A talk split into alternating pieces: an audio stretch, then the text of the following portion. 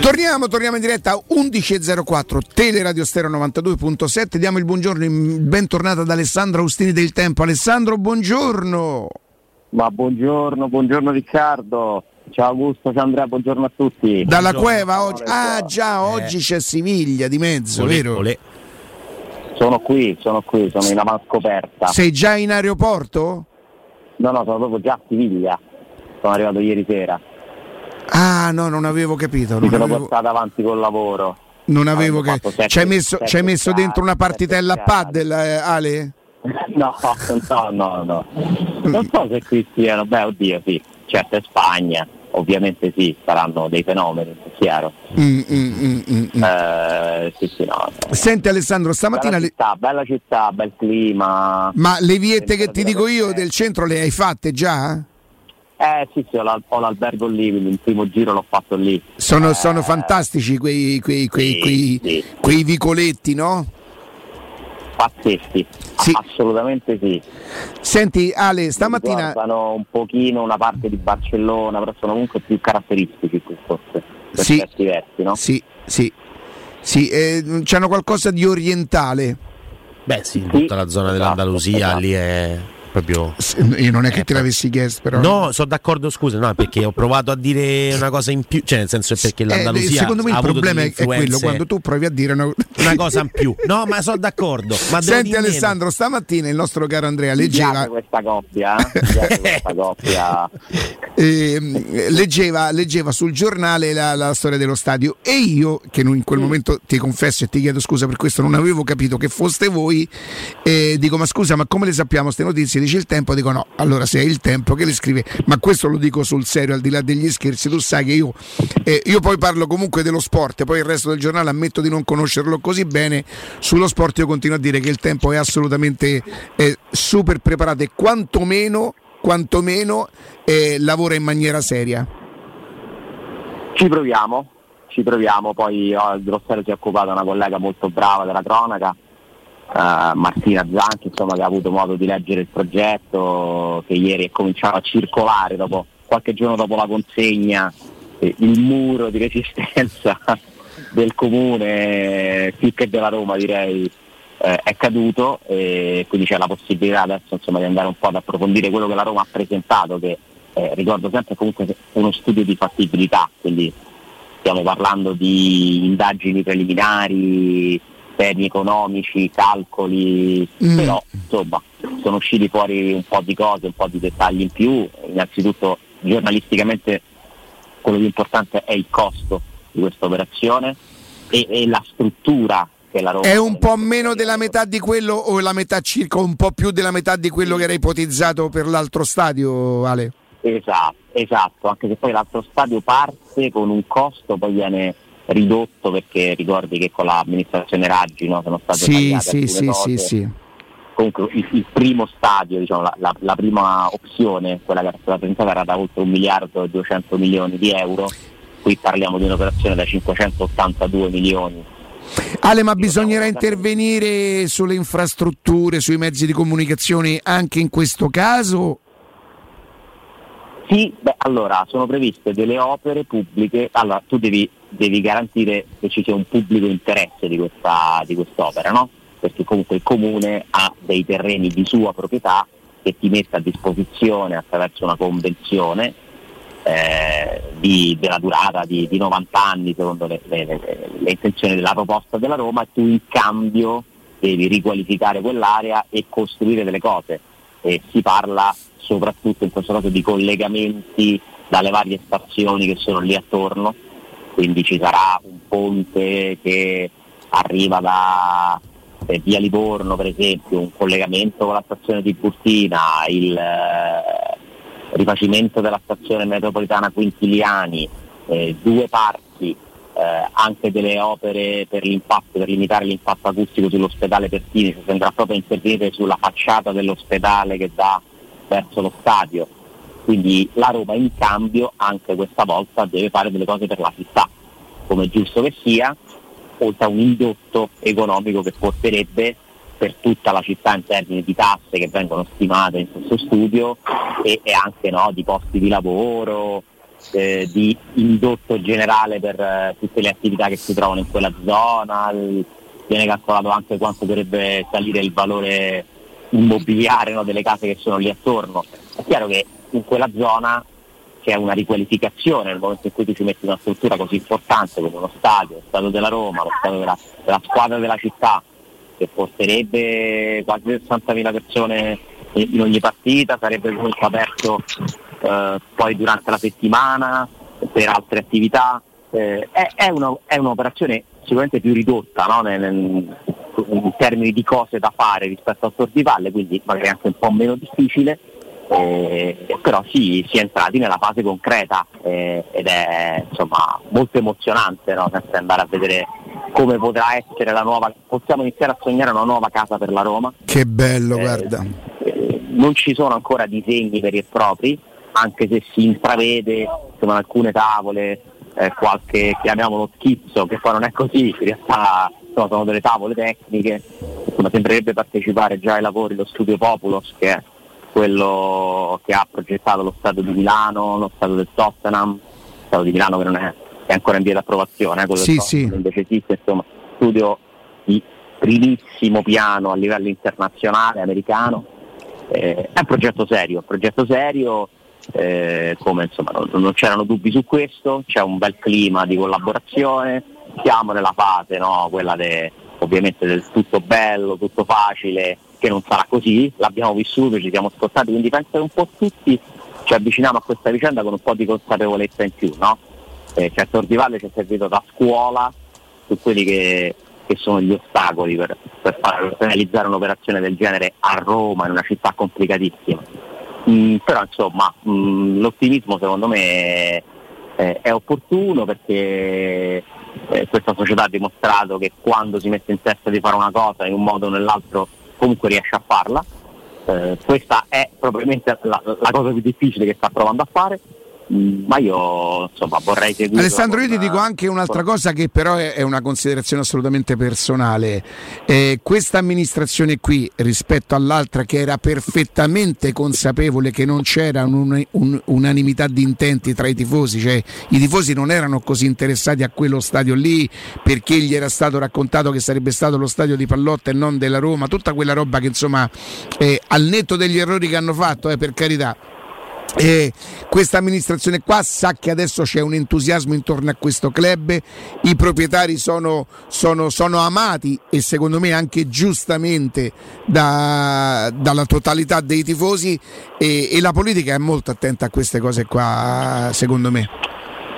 Sì, è vero, questo è un vantaggio enorme perché l'altra volta non si è percepita un'unità, no? No, unità la, popolare. Eh, il fatto che lo stadio fosse de, di proprietà del presidente, che non sarebbe stato della Roma, ancora oggi c'è chi ha de, delle perplessità, nonostante anche uno degli assessori si era esposto raccontando la storia dei vincoli che erano stati fatti. Eh, lo stadio non è mai stato della Roma, è stato lo stadio di Pallotta per interessi personali. E Pallotta ne ha commessi non tanti altri. Stato così no, no, no. Pallotta ne ha commessi tanti altri altri di, di errori, specialmente negli ultimi due anni, con scelte eh, diciamo poco discutibili per non, eh, per non entrare troppo nello specifico, ma il suo problema non era aver fatto lo stadio, lo stadio era una cosa che avrebbe fatto bene a Roma, chi se ne frega, non si è fatto o non si è fatto. Questa volta sì, la politica... Sì, è diversa e anche come è impostata economicamente l'operazione, no? Proprio a livello di titolarità dell'impianto, perché insomma si legge nelle carte che il proponente è la S Roma direttamente, si legge che la proprietà della Roma metterebbe una fiche iniziale di circa 140 milioni di euro, proprio di equity, quindi di soldi che loro metterebbero dentro questo progetto per costruire lo stadio. E tutto il resto verrebbe ottenuto attraverso dei mutui.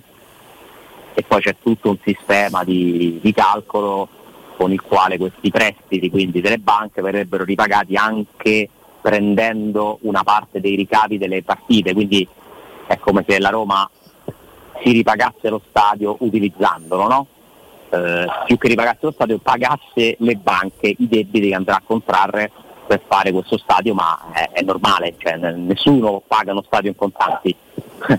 Tutti in queste operazioni, mega operazioni immobiliari, sfruttano delle linee di credito la, la novità è che questa, a quanto, per come è stata scritta, almeno adesso, poi queste cose si possono anche cambiare, eh, approfondire, sistemare, sarebbe la Roma il centro anche economico dell'operazione, con uh, un'immissione di denaro mh, appunto da parte della proprietà della Roma che coprirebbe circa poco più di un quarto de- de- dell'ammontare complessivo che è, ripeto, una stima perché poi tu non puoi sapere effettivamente quanto ti costerà oggi, no?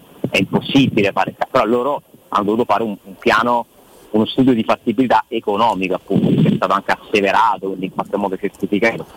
Eh, c'è tutto un lavoro dietro, eh, è molto interessante leggerlo, ci sono insomma, anche una serie di dati riguardanti le analisi che sono state fatte sugli identity del tifoso della Roma, i tifosi della Roma sono mediamente molto giovani, vivono la maggior parte di loro a Roma, eh, vabbè insomma cose che non è che ci sorprendano, però poi quando ci sono questi numeri dentro sono sempre molto molto interessanti.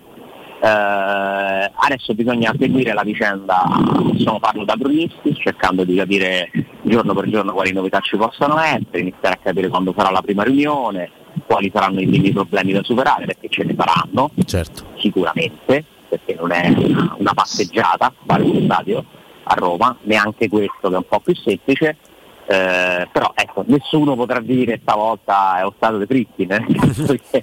non lo direbbero comunque, secondo me, però dai, almeno questo aspetto così ambientale, mediatico, viene eliminato e non è poco, e non è poco a Roma, secondo me fai bene a sottolinearlo, perché sappiamo quanto no, poi gli umori possono anche eh, condizionare i fatti che accadono in una città in un contesto molto particolare. Sicuramente, tra l'altro, ehm, leggendo proprio l'articolo, no? la, la, cronaca al riguardo, si parla di 4 miliardi di eh, bene, per, per, quanto riguarda solo i benefici sul territorio, no? quindi è un indotto importante quello che creerebbe sì un investimento differente rispetto a quello no? che voleva riqualificare praticamente un'intera area della città, in questo caso stiamo parlando di un investimento da 582 milioni che però porta un indotto al territorio davvero davvero notevole e quindi già da, mh, da, da questi numeri si capisce che, che il, la, la, volontà c'è tutta quanta da, da, ambo le parti, in più il ricavo per la Roma solo nel primo anno potrebbe essere quello di 51,7 milioni per arrivare a 70 eh, do, dopo 9 anni, cioè parliamo di cifre davvero importanti che vanno a, a ammortizzare quasi totalmente in 10, 15, magari anche un po' di più, insomma qualche anno in più, però il costo, il costo dello stadio è una cosa sì, studiata proprio a modino. No?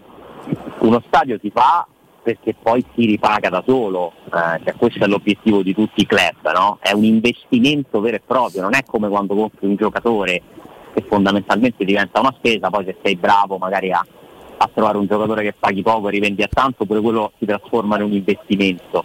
Cioè, questo è, è il battone, no?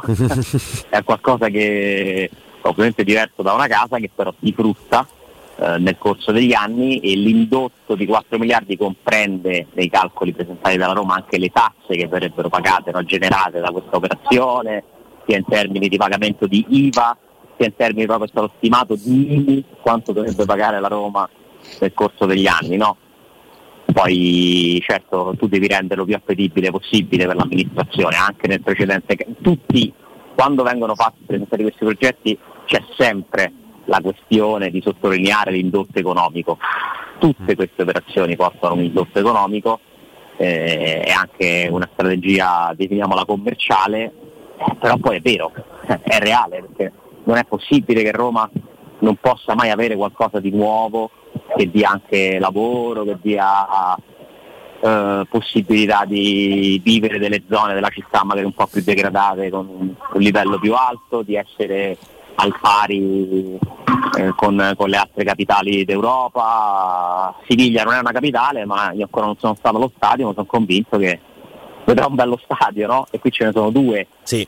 Eh, il, il Sanchez Pizjuan è veramente molto molto bello anche perché ha, ha tenuto diciamo quello che è il, l'aspetto arabeggiante no? eh, fuori c'è un, un, meraviglioso, eh, un, meraviglioso disegno sullo stadio quello anche solo da fuori eh, non so se, se, se, ci sei stato se l'hai mai, mai no, visto. no, eh, guarda quello no, è, è, veramente anche soltanto da fuori un, ha un colpo d'occhio strepitoso secondo me. E il Benito Villamarin da fuori non, non, non mi sembra tanta roba mentre invece l'ambiente interno sarà caldissimo, questo lo sappiamo. Ma insomma, dovunque andiamo, quando seguiamo la Roma in Europa, eh, ci viene un po' quella, quella naturale invidia, no? di, di, vedere che tutti hanno degli impianti comunque funzionali, che sono fatti apposta per il calcio, sono stati costruiti in epoche più recenti. Uh, la Roma con la passione della gente che c'è per questa squadra deve avere una sua casa, è un obiettivo secondo me naturale, scontato ed è assurdo che ancora non ce l'abbia, mm. perché non ce l'ha perché a Roma comunque è più difficile, eh, perché chi ci ha provato è stato ostacolato, eh, forse è arrivato finalmente quel momento lì, no? quello in cui davvero si può, si può raggiungere questo obiettivo che cambierà, che verrà raggiunto la storia della, del club, l'immagine del club, eh, il piacere di andare a vedere le partite che è bellissimo andarci pure all'Olimpico, ma voi immaginate che in uno stato dove la partita si vede bene, eh, certo. dove si può parcheggiare un po' più comodamente, dove ci si può andare con la metropolitana, perché in questo caso c'è una fermata di metropolitana a 350 metri. Mamma mia. Eh beh, insomma, tutta la comincia a diventare un'opzione, no? Poi sì. Eh, bisognerà organizzarsi in modo che si possa prendere questa metropolitana, ecco. non, non, eh, perché poi devi organizzare bene, lì è, è quella la difficoltà. A fare la metropolitana serve pure alle persone che non vanno a vedere le partite, quindi però insomma, mm, si, si, lavorerà, si studieranno delle, delle soluzioni. Eh, non è possibile che non si fa mai niente perché, perché poi come fai, come lo organizzi, eh, non può sempre vincere il no, non può sempre vincere la paura di, di provare a fare cose, di, di cambiare, di svoltare. Eh, stavolta dai, sono, io ero ottimista anche per Tordivalle perché era un progetto troppo serio per, per, per essere scattato e infatti vi ricordo che era stato approvato. Eh? Certo.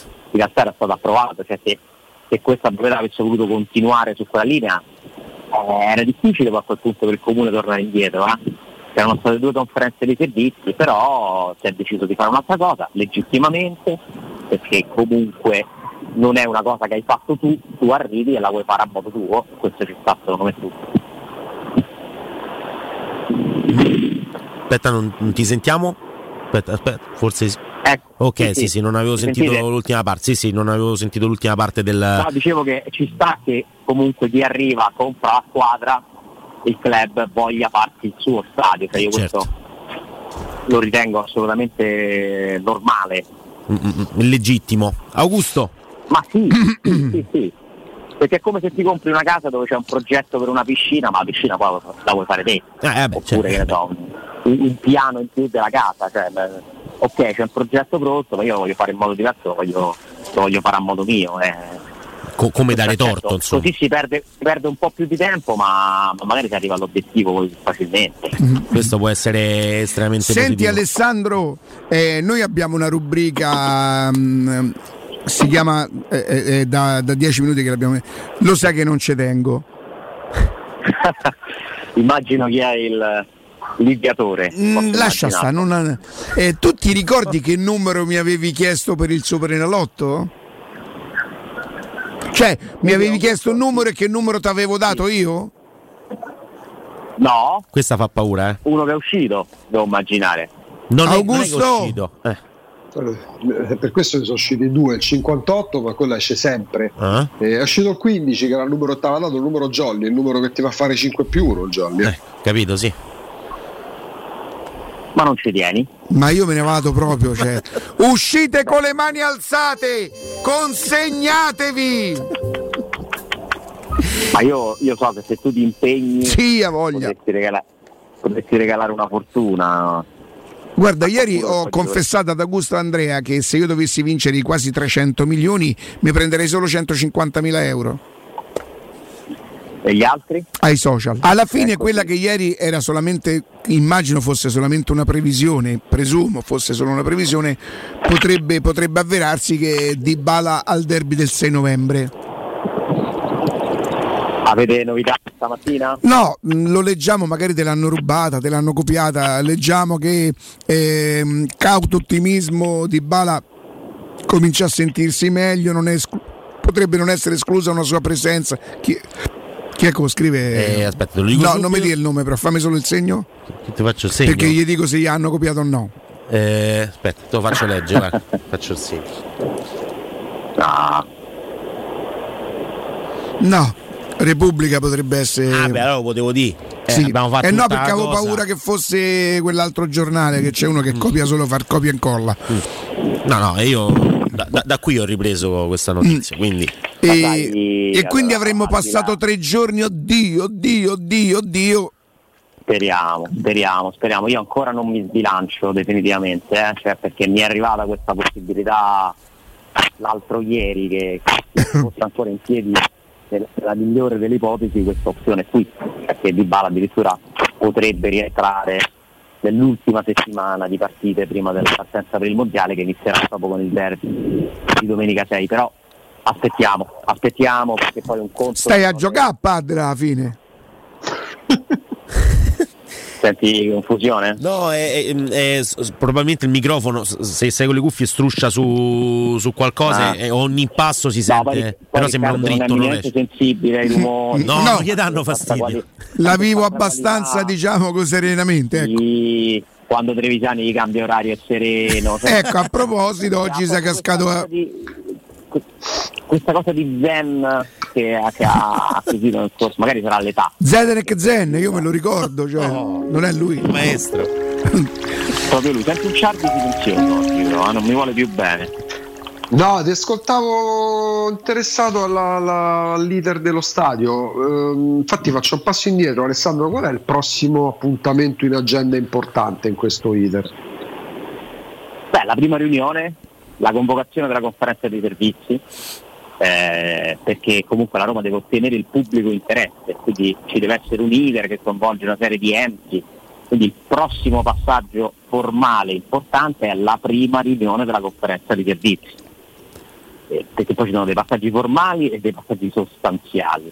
Ora si entra nella fase tecnica, cioè si è finita diciamo, una prima parte politica, cioè un accordo politico, adesso lavorano gli uffici, gli uffici del comune eh, e non solo del comune che devono mettere insieme tutta una serie di, di persone che danno delle indicazioni, eh, dovranno esprimere poi tutti un parere finale, dovranno dire sì oppure no perché cambiate questo e allora farà sì. Però eh, io credo che diciamo, da qui alla fine dell'anno, l'obiettivo è che da qui alla fine dell'anno del 2022 si possa addirittura arrivare alla mm. dichiarazione di pubblico interesse, forse un po' presto, forse servirà qualche settimana in più, però insomma nel giro di, di pochi giorni, c'è un termine di 90 giorni comunque, eh, che mm-hmm. generato dalla legge, deve essere espresso questo, questo parere. Eh, invece a Dybala, invece mi dico, scusa, eh. ah, sì, no, volevo chiedere su Dybala, aspettiamo uh-huh. la diagnosi definitiva, cioè al di là delle certo. iscrizioni, perché comunque già da lì poi partiamo a ragionare. Lesione, lesione di primo grado, distrazione, contrattura, lesione di secondo grado, cioè quante cose diverse possono esserci dietro quella fitta che lui ha sentito sulla coscia.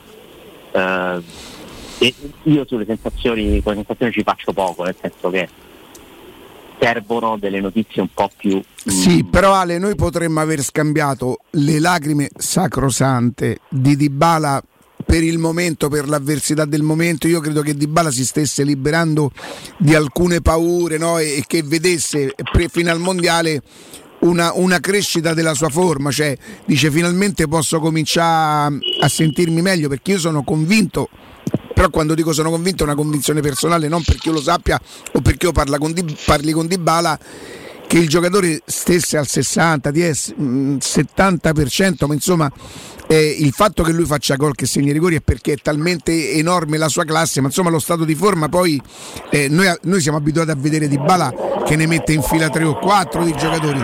Quindi per lo stop e non tanto per l'entità dell'infortunio e probabilmente quelle lacrime noi le abbiamo scambiate per la serietà dell'infortunio. In più le parole male, molto male ci hanno fatto pensare a, a Dybala fermo per tre mesi. Ma ieri avete avuto un collegamento molto interessante, come al solito, con lo psicologo dello sport, no? Sì. Che anche lì eh, mi iscrivo alla, alla, rubrica Non ci tengo, il fatto che alla domanda di Augusto abbia confermato dando dei dati scientifici, parlando di cortisolo, che la testa incide come quegli infortuni, io non ci tengo ad esserci arrivato senza essere un medico. Vabbè, ma aspettavo parlato con... ho usato il trucco, dai. Ho parlato con qualcuno che passa. Però beh, è molto interessante, lui ha dato una spiegazione eh, scientifica addirittura, insomma, mi pare che abbia detto che ci studia proprio su questo, no? È stata la sua tesi. Suo, è la sua tesi, quindi eh, attenzione che lì c'è tanto, eh? c'è tanto che si può capire su, su varie dinamiche. E, eppure su Dybala insomma, ha spiegato anche lui la sua teoria su quelle lacrime. Quelle sono le lacrime di chi ha paura da una parte di non trovare una soluzione, perché cosa altro deve fare Dybala se non gestirsi? Ha cambiato squadra, ha cambiato metodo di lavoro. Eh, è chiaro che adesso è un atleta che sta molto più attento, no? però poi l'elenco degli infortuni muscolari è lunghissimo ed è una specie di tunnel da cui lui non riesce a tirarsi fuori definitivamente e quindi è normale, è normale che abbia quelle reazioni emotive perché è lo sconforto che ti prende quando nonostante tu cerchi di fare tutto al meglio specialmente in una fase che ti deve portare un appuntamento così importante ecco. come il mondiale eh, è lì. Ah, eh, Ale, c'è il fattore nelle lacrime, la, la, negli occhi lucidi di un ragazzo provato emotivamente, ma questo non vuol dire che sia un infortunio grave, assolutamente. Aspettiamo, aspettiamo di capirlo. Eh, io ci metterei 12 firme a vederlo al derby, eh 12 firme. Sì. Non so a quel punto a una settimana dalle convocazioni ecco. per il mondiale, però se Di Bala la sentirà cioè, ed è normale, ed è normale, quest'anno c'è il fattore Qatar che incide. Ale c'è anche però un'altra cosa, c'è anche un'altra cosa, il, il, giocatore parlerà con i vertici della federazione, con il tecnico. Come fa il tecnico a convocare un giocatore che fino a quel momento non ha giocato neanche 60 minuti, 70 minuti, non lo so? Eh, eh, questa è la speranza, sì, che comunque Di Bala abbia bisogno della Roma per certo. convincere, convincere Scaloni, che tra l'altro ieri ne ha perso un altro, sì. che Di Maria, a proposito di giocatori fragili, siamo al secondo infortunio muscolare da quando è arrivato a Torino. Eh, di Maria è un giocatore teoricamente importante dell'Argentina, come lo è Di Bala. Eh. Adesso si entra in questa fase veramente in cui per i giocatori c'è cioè il terrore, secondo me, di farsi male. Eh, mettere questo mondiale in mezzo alle partite è, una, è un fattore che complica tutto, proprio a livello psicologico. Uh, un altro, oggi in conferenza stampa c'è i Bagnets vicino a Mourinho qui a Siviglia. Eh, I Bagnets pure no, che è appena entrato nel, nel, nel, giro del Brasile, pensate quanto ci possa tenere, no? Però i Bagnets rispetto a Dybala sta giocando con una testa più tranquilla, che mi sembra un proprio nel, nel picco no, della sua forma. Eh, è uno che come Smalling eh, sta giocando con grande continuità, eh, con, dimostrando di stare molto bene, però anche i Bagnes, mano a mano che si avvicinerà al mondiale, eh, quanto sarà preoccupato, quanta paura avrà che non deve succedere niente. Certo. Eh, però la differenza tra i Bagnets e Dybala è che i Bagnets avrà altre possibilità più di una possibilità, cioè non è per i bagni o gioco questo o non gioco mai più, sai di bala può iniziare a tenere che questa sia l'ultima occasione. Ma mi, mi, spiegate una cosa, i Bagnes ha fatto parte di una convocazione Sì, ha giocato Sì, no, no, no, nel senso che ne so, hanno, come si una volta ne convocavi 50, poi ne tenevi 40, poi ne sceglievi 30, alla fine te ne portavi 22. La convocazione a cui ha fatto parte i Banis sarebbe una invece di quella potenzialmente che potrebbe andare al mondiale? Sì, perché sì. era la convocazione per delle partite amichevoli, quindi ora non so, non mi ricordo se fossero 28. Allora funziona così, eh, prossima, nei prossimi giorni, ora in questo momento mi sfugge la data, forse il 18 ottobre. L'ero segnato, penso. Devo, devo confermarvelo, c'è la, il termine per presentare i preconvocati. Cioè le nazionali indicare, devono indicare una lista di massimo 55 calciatori dai quali sceglieranno quelli che possono andare al mondiale. Poi c'è un termine il giorno dopo la fine dei campionati, il lunedì, cos'è? 14? Sì, perché c'è la Roma sì, col 14 novembre ci danno i 26, quest'anno sono 26 convocati, sono di più rispetto ai canonici 24 perché? Perché anche al mondiale ci sono le 5 sostituzioni. Sì, il, quindi è il 21 la preselezione, il 21, il 21, 21 di ottobre okay. e in, proprio il 14 sono invece le convocazioni definitive. Quindi Di Bala nei 55 ci entra. Sono curioso di vedere se, se Sbolling entra almeno fra i 55 dell'Inghilterra, se non è alla stessa neanche di stare tra i 55. Beh, eh. O magari ne faranno, magari indicheranno un numero inferiore proprio per evitare poi che si scatenino polemiche, perché se Southgate ha deciso ormai da tempo di non convocarlo, metterlo tra i 55 Però, sapendo che non perdonatemi, perdonatemi, adesso Smalling sta vivendo un momento di, di, di, di, straordinario, soprattutto per la Roma, va in gol, insomma io penso che un, un, tecnico della nazionale, un selezionatore non può eh, scegliere, gli si dovrebbe far male nel caso in cui non lo scegliesse, attenzione io poi non lo so, magari lo sceglie e lo porta, non è che lo può portare perché ha fatto tre partite buone contro il Lecce, eh, con l'Inter, cioè secondo me un tecnico della nazionale deve avere una visione, deve puntare su un gruppo e evidentemente la scelta di Smalling che non va non è di adesso ma è di quando, da quanto è uscito dalla nazionale Smalling? Da quando c'è entrato Maguire, credo. Che, se non mi sbaglio, da quando sta la Roma c'è andato solo all'inizio? Poi non ci va più da anni, cioè proprio fuori dal giro della nazionale. Eh, nel da... senso, non sono. Ah, lui ha fatto, sta vivendo con la Roma un momento stra, eh, straordinario. Lui personalmente, la Roma, eh, i punti sì, il gioco un po' meno, ma lui sta giocando bene. Il tecnico della nazionale inglese può decidere in base alle tre partite giocate bene con la Roma se portarlo o no, Ale? Però, però è un anno. No, no, ma non può fare così. questo. Però il, il, qual è il fatto che se tu ti vai a leggere chi sono i convocati dell'Inghilterra per le ultime due partite che hanno giocato, mi viene complesso pensare che tutti e cinque quei centrali lì siano tutti meglio di Smalling. No. Ma è chiaro, come dici tu, che poi la nazionale è una squadra, è un gruppo. Tra l'altro si è giocato un europeo alla fine un anno e mezzo fa, quindi si riparte più o meno da lì. L'Inghilterra non ha avuto brutti risultati, eh? ha perso la finale con l'Italia ai rigori eh, e noi sicuramente abbiamo una visione diversa perché noi abbiamo la visione Roma centrico eh, Southgate ha la visione globale di tutto quello che succede in Inghilterra eh, io non nemmeno tra i 55 secondo me è non sono molto pratico di, no? di, statistiche, ma le migliori prestazioni di, di, Smalling con la Roma risultano. È anche il migliore difensore del campionato italiano in questo momento, cioè quello che Beh, tra tutti... Ma come numeri? Sì. Come statistiche? Sì. No, no, no, questo, questo, non lo so, non ho i dati sotto mano, però se guardo le partite del campionato italiano io in questo momento lo metto tra i primi tre, ma senza dubbio, per rendimento. Cioè io vedo in questa prima fase i centrali che mi colpiscono sono Sbolling, Kim certo. e un terzo Puoi metterci Tomori, puoi metterci sta facendo bene Vito Romagnoli perché ragazzi, stanno avanti in classifica, ma sono questi. Sono. Ale, ti posso dire una cosa? Vai, vai, non ce la farai perché non ce la farai. Alla fine io mi sono fatto le gas al termosifone ho visto 30 minuti. Vai a vedere Patrick. Vai a vedere che cosa. Oh, eh, Pino Wilson qualsiasi cosa passa da quelle parti lui la intercetta, lui la respinge, lui imposta i giocatori. a due punti, Patrick è meglio di Smalling, è diventato anche della Lazio. Vabbè, ma questo lo sanno tutti e questo bisogna dirlo, cioè nel eh, senso... Ma io, io te, te anticipo, capito? Ti, ti preparo. Oh.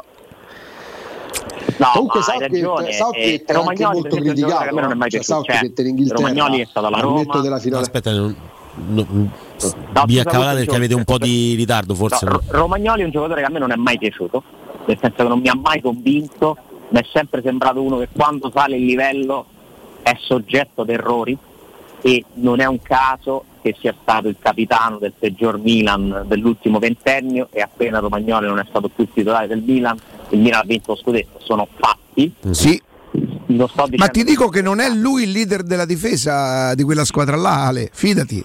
Però in quel contesto, come immaginavo, può fare bene, sta facendo molto bene. È un po' il discorso dell'immobile cioè quella dimensione, cioè ci sono dei giocatori che sono adatti ad un contesto. Ricordatevi Totò di Natale, uh-huh. poi lui non ci, non ci si è mai messo se non in nazionale, no? in altri contesti, ma Totò di Natale faceva la differenza giocando in una squadra di secondo piano. Secondo me Romagnoli è un giocatore da squadra di secondo piano.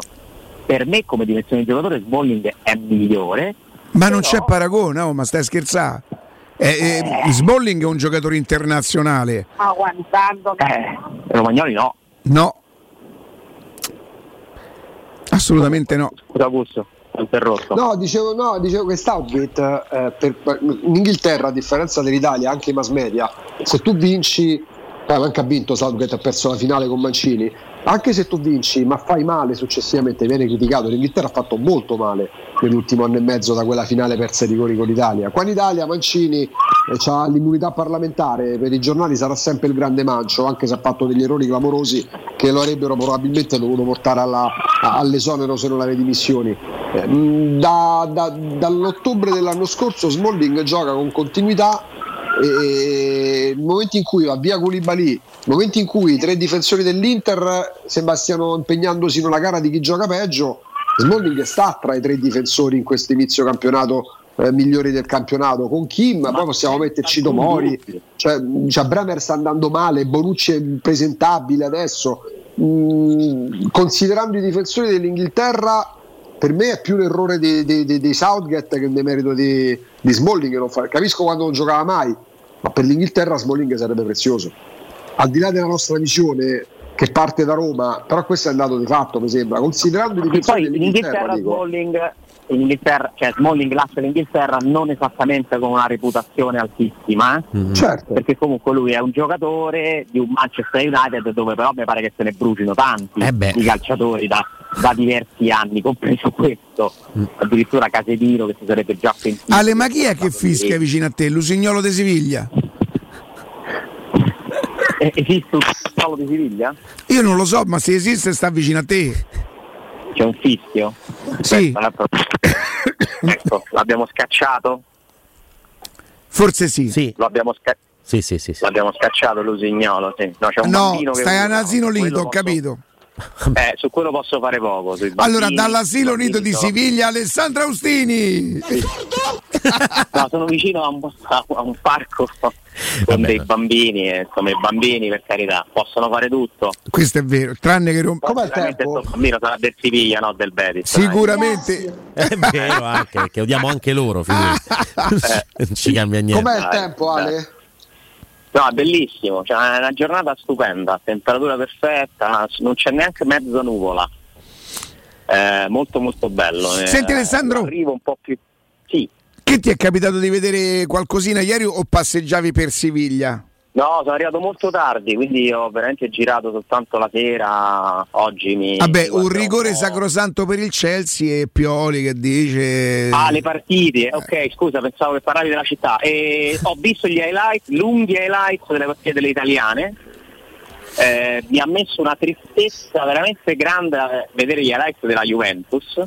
Ma non è la prima volta che mi mette tristezza vedere la Juventus quest'anno. Cioè, non che mi dispiaccia, eh?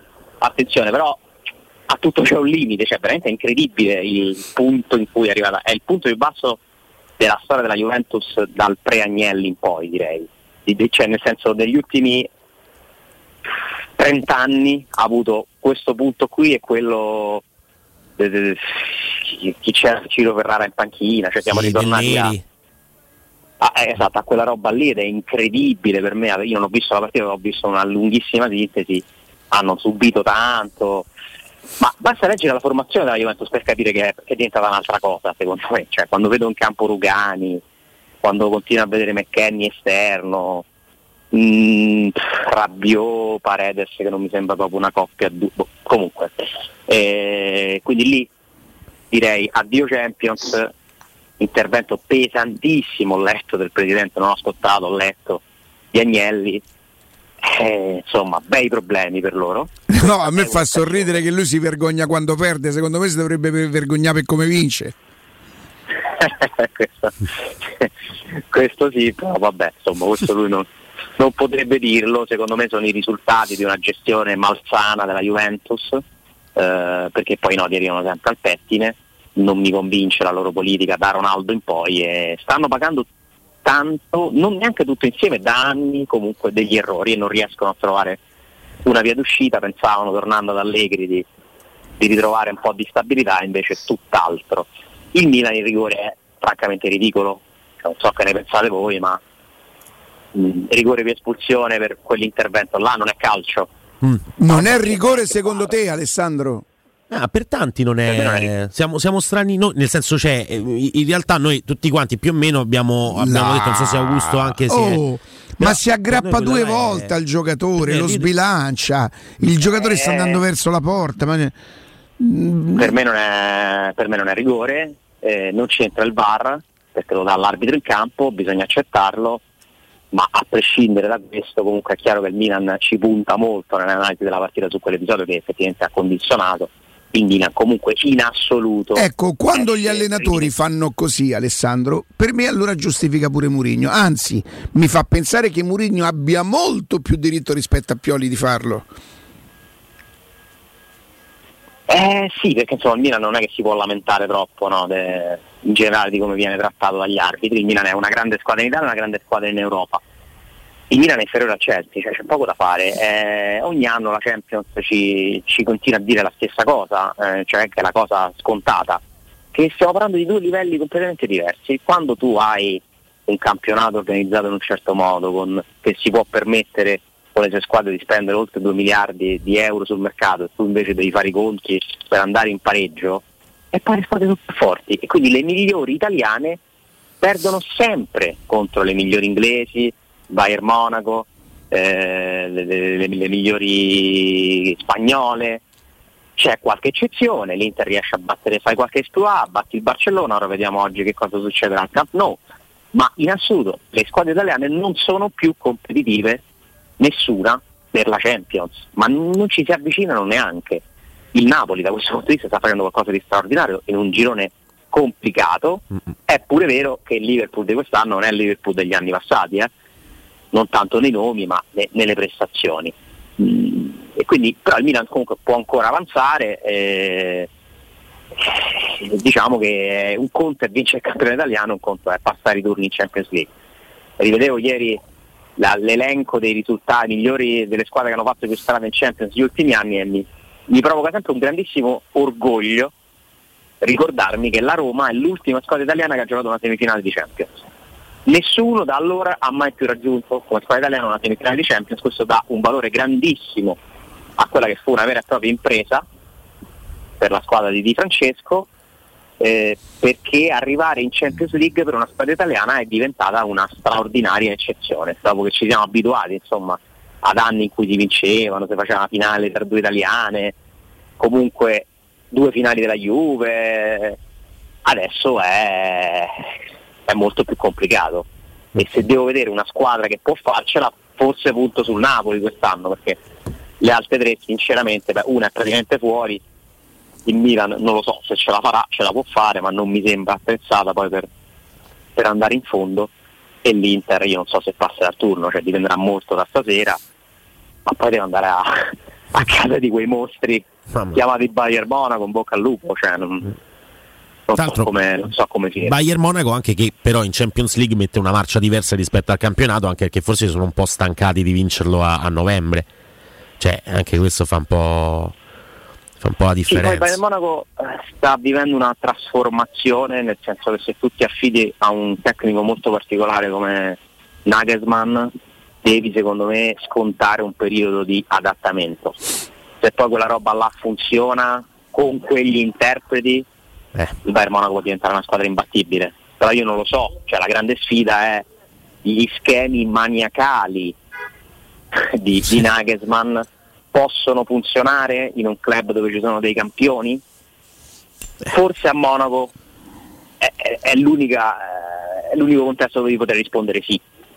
Mm, perché se quel signore là riesce a far fare quello che vuole a quei giocatori lì, ragazzi non ce n'è per nessuno, eh? Neanche per il Manchester City secondo me.